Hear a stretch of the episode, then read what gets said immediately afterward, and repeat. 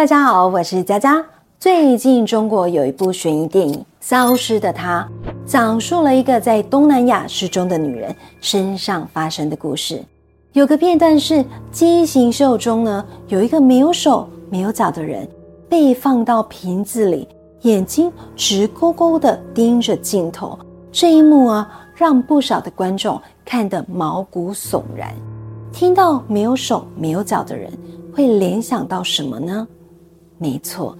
就是人质，人质是一个引人注目而且具争议性的主题。质这个字哦，是一个古代汉字，意思是猪。而人质的概念呢，可以追溯到古代神话和文学作品当中的形象。最早的人质记载，许多传说都有描述人类变成猪的情节。最著名的不外乎是吕后和戚夫人。司马迁在《史记》里记载，汉高祖刘邦去世之后，吕后专权，就开始清算刘邦的小老婆，首当其冲的就是刘邦最宠爱的戚夫人。一开始呢，是将戚夫人剃光头发，并且罚她去舂米做苦工。戚夫人愤愤的边冲。边唱歌诉苦，子为王，母为奴，心里想着要靠儿子赵王来分身的意思，但是没有想到被吕后听到了。他震怒之下呢，派人将戚夫人挖去了双眼，割掉舌头，弄聋了耳朵，砍去了双手跟双脚，最后呢，还丢到厕所里做人质。这样的场景呢，实在非常人能接受。最后呢，就连吕后自己的儿子汉惠帝前去探望的时候呢，也被吓到久病不起。听到这里，很多人就会觉得吕后就是个变态，或者是个恶毒的女人。但我想跟大家分享一下，其实很多人了解历史人物，通常都是由电视剧或者是电影上面认识他们。但因为戏剧需要凸显主角的缘故，所以对于其他人或是反派角色，通常都会描述的很坏，给人的感觉就是天生骨子里就是个坏胚呀。但如果当你真的了解前因后果后，我想有的人可能会跟我一样，对这一段历史是有不同的见解。首先，我们来了解一下吕后这个人。她的名字叫做吕雉，是汉高祖刘邦在担任亭长的时候所娶的原配妻，是一个有勇有谋的女人。当时的她是吕太公的掌上明珠，妥妥当当的千金小姐。年轻的她长得很漂亮，所以呢，当时有非常多的达官贵人。都到吕太公的府上求亲，但是吕太公将吕雉视为珍宝，一直没有轻易的答应婚事。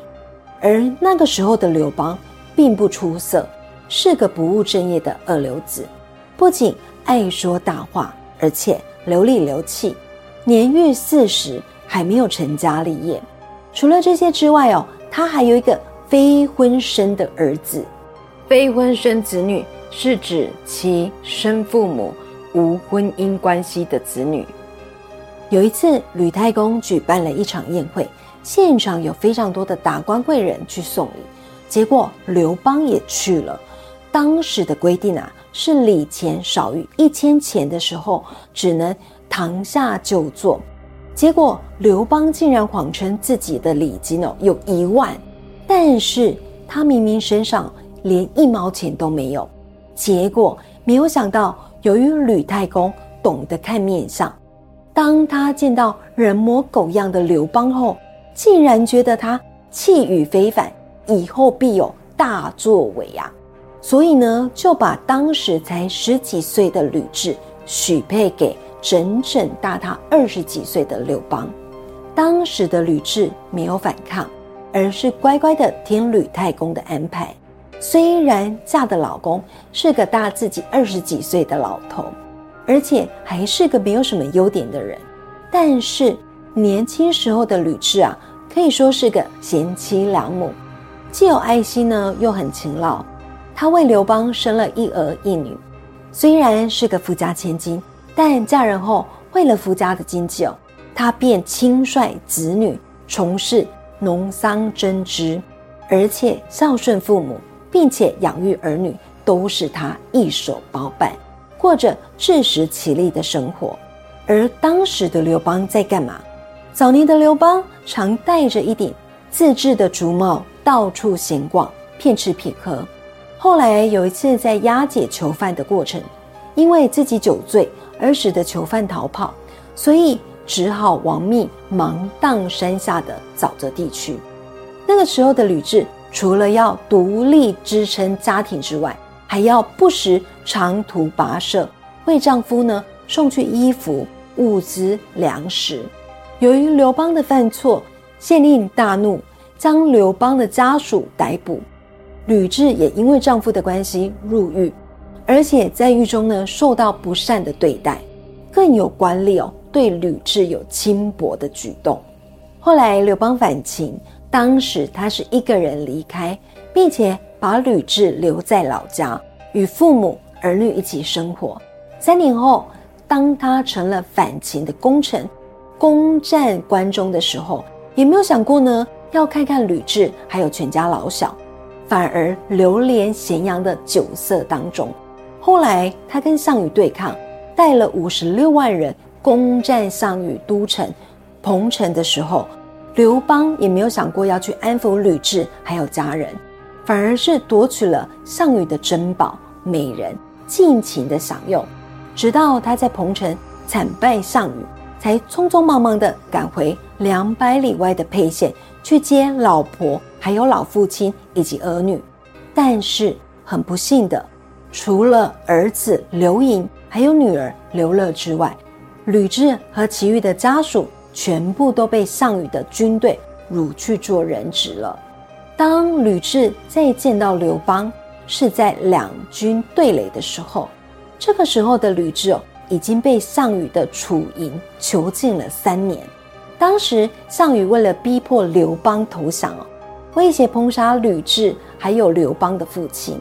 结果刘邦竟然不以为意，说：“你烹就烹吧，悉听尊便。”试想一下，如果你是吕雉，为刘邦坐过牢、挨过打、吃过苦、忍辱负重这么多年，而且全心全意的爱着老公、照顾家庭，当你听到这个话的时候，心里作何感想？当然，刘邦那个时候说这些话，可能也是知道项羽的个性比较正人君子，根本不可能做出这样的事。说这些话呢？也有可能是为了保全吕雉的性命，但是说真的，如果你是当事人，你会不会觉得很悲哀呢？再后来刘邦建国，但当时他的身边呢，已经有了其他更年轻貌美的女子。虽然他把后位给了吕雉，不是因为他有多爱吕雉，而是主要因为他是刘邦不可缺少的政治伙伴。吕雉的娘家人大多都是刘邦的开国功臣，刘邦的政治核心人物也都是他跟吕后的朋友。加上刘邦是个聪明又现实的人，他自然知道呢，美人易得，但是能与自己巩固江山、可靠又有能力的女人，唯有吕雉，所以她才会立吕雉为后。而吕后其实也是个可怜的女人，怎么说呢？虽然她后来成为全天下最尊贵的女人，但多数的女人要的不是权力，而是自己丈夫的宠爱。她从十几岁嫁给刘邦之后，就一心一意的爱着这个男人，为了他吃了不少苦，而且从没有怨言。但没有想到，这个男人有了权力之后，就转而宠爱其他的女人。因为这时的吕后也不再年轻貌美，所以她也很认份的当一国之母。那为什么吕后最后会黑化呢？古今中外，小三之所以可恶，不是抢了人家老公而已，而是很多的小三哦，都会仗着老公的疼爱，就骑到大老婆的头上。当时刘邦的宠姬戚夫人就是这样，常常会在刘邦的耳朵吹枕边风，说吕后的儿子就是当时的太子，性情太仁慈，没有皇帝像，而。自己呢，跟刘邦生的儿子最像刘邦，应该要改立他们的儿子为太子。那这样的枕边风吹走了，薄情寡义的刘邦后来真的起了废太子的念头，还不止一次哦，跟朝中的大臣提出要改立太子的想法。听到这里，如果你是吕后，你能不生气吗？小三知三当三就算了，骑到大老婆头上也忍了，竟然还要害我的儿子，让我的儿子当不成皇帝，所以最后吕后黑化了。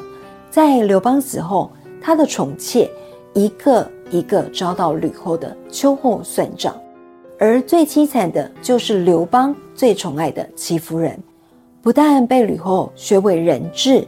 就连戚夫人的儿子也被毒死。说到这里，我是觉得这个时候的吕后应该有了心理疾病，只是当时没有心理医生，所以后来呢，也害得自己的儿子刘盈，也就是后来的汉惠帝。他原本是一个温柔敦厚的好皇帝，结果在看到自己的母亲吕后将戚夫人变成人质之后。他吓得大叫：“这不是人能做出来的事！我是你儿子，我没有脸再掌管天下了。”从此呢，受到了极大的刺激，痛哭不止。之后呢，便生病了，而且呢，长达一年之久。之后，惠帝呢，也不再上朝处理政务，每天呢，就是饮酒作乐，迷恋后宫。几年之后呢，就死去了。而几百年后，到了唐朝。中国唯一的女皇帝武则天将人质进化为二点零版，成为了骨罪之刑。他将痛恨的萧淑妃还有王皇后砍断了手脚，而后呢，又放进了酒缸里，让酒淹入骨头里，用以折磨两个人。《三条史记》记载，翻成白话就是说呢，先将人打到皮开肉绽。然后去掉受刑人的手脚，做成人棍，最后把受刑人投入酒缸之内。这改良过后的酷刑啊，残忍的地方就在于初期酒会让伤口产生难忍的剧痛，但没多久呢，就会产生麻醉的感觉，同时酒又能消毒，让受刑者可以延长生命。有关人质的戏剧题材，人世的残酷呢，也被小说家当作情节转折的题材。有很多的电影或者是戏剧也会用它当灵感。例如，节目一开始提到的《消失的她》，故事原型只有是来自于泰国是一间失踪案。电影内容呢是说，有一对新婚夫妻去度蜜月。路过了一家服饰店，妻子进入了试衣间之后，竟然人间蒸发。丈夫呢找了非常久，最后呢无奈绝望回国。多年之后故地重游，却在一场畸形秀上与妻子重逢。原来当年那间店的试衣间有一道暗门，妻子进去之后便掉了进去，被囚禁了起来。最后。被做成了人体花瓶。不过，这个故事呢，在网络上呢流传过非常多的版本，有泰国版、香港版、法国版、越南版，试衣间失踪版、厕所失踪版等等。所以呢，有一阵子网络上的这些文章，搞得很多人出国都觉得心里怕怕的。有名的宫斗电视剧《后宫甄嬛传》里，甄嬛在复宠之后。刻意约富察贵人还有曹贵人到御花园赏雪。随后呢，就讲了戚夫人跟吕后争斗的故事。甄嬛身边的侍女锦戏更加有天醋的说：“如果把人质泡进酒缸里，就能进阶变成骨醉。”富察贵人听完之后呢，当场被吓疯。所以你看这种酷刑有多可怕，能让人听完呢就能被吓疯。在金庸小说《鹿鼎记》里，主角韦小宝的好友杨义之官拜总兵，为人武功高强，而且有江湖豪情，跟韦小宝呢曾经结拜为异姓兄弟。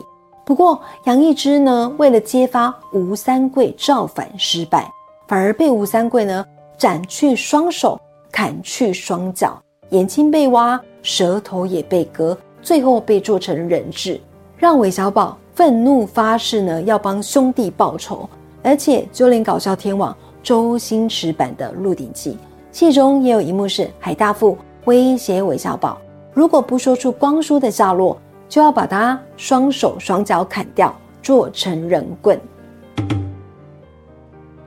山村老师二也以人质呢为灵感，贯穿全剧。影片中原配小蝶呢被小三。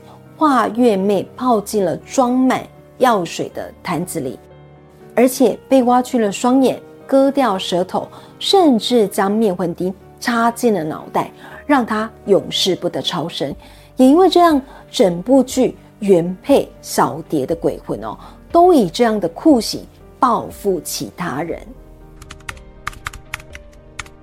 我不知道这样的酷刑在古代是否真实存在。就算真实存在，以当时的医疗来说，一般人在经过这样的极刑时，应该不可能支撑得住。受刑人呢，有很大的可能已经气绝身亡。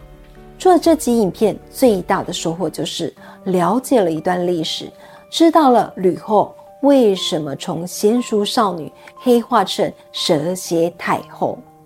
在后世文学作品以及艺术作品，还有宗教寓言中呢，人质常被用于比喻贪婪、暴力、堕落等负面特质。在这种比喻中呢，人质被视为道德败坏、追求个人利益或是快乐的极端表现。那除了我们上面所说的故事还有戏剧之外，您还知道有哪些电影或者是电视剧？是以人事为灵感或者是题材的作品吗？欢迎大家留言分享哦。下星期五晚上九点，记得锁定我的频道来听我说故事哦。我是佳佳，我们下周见喽，拜拜。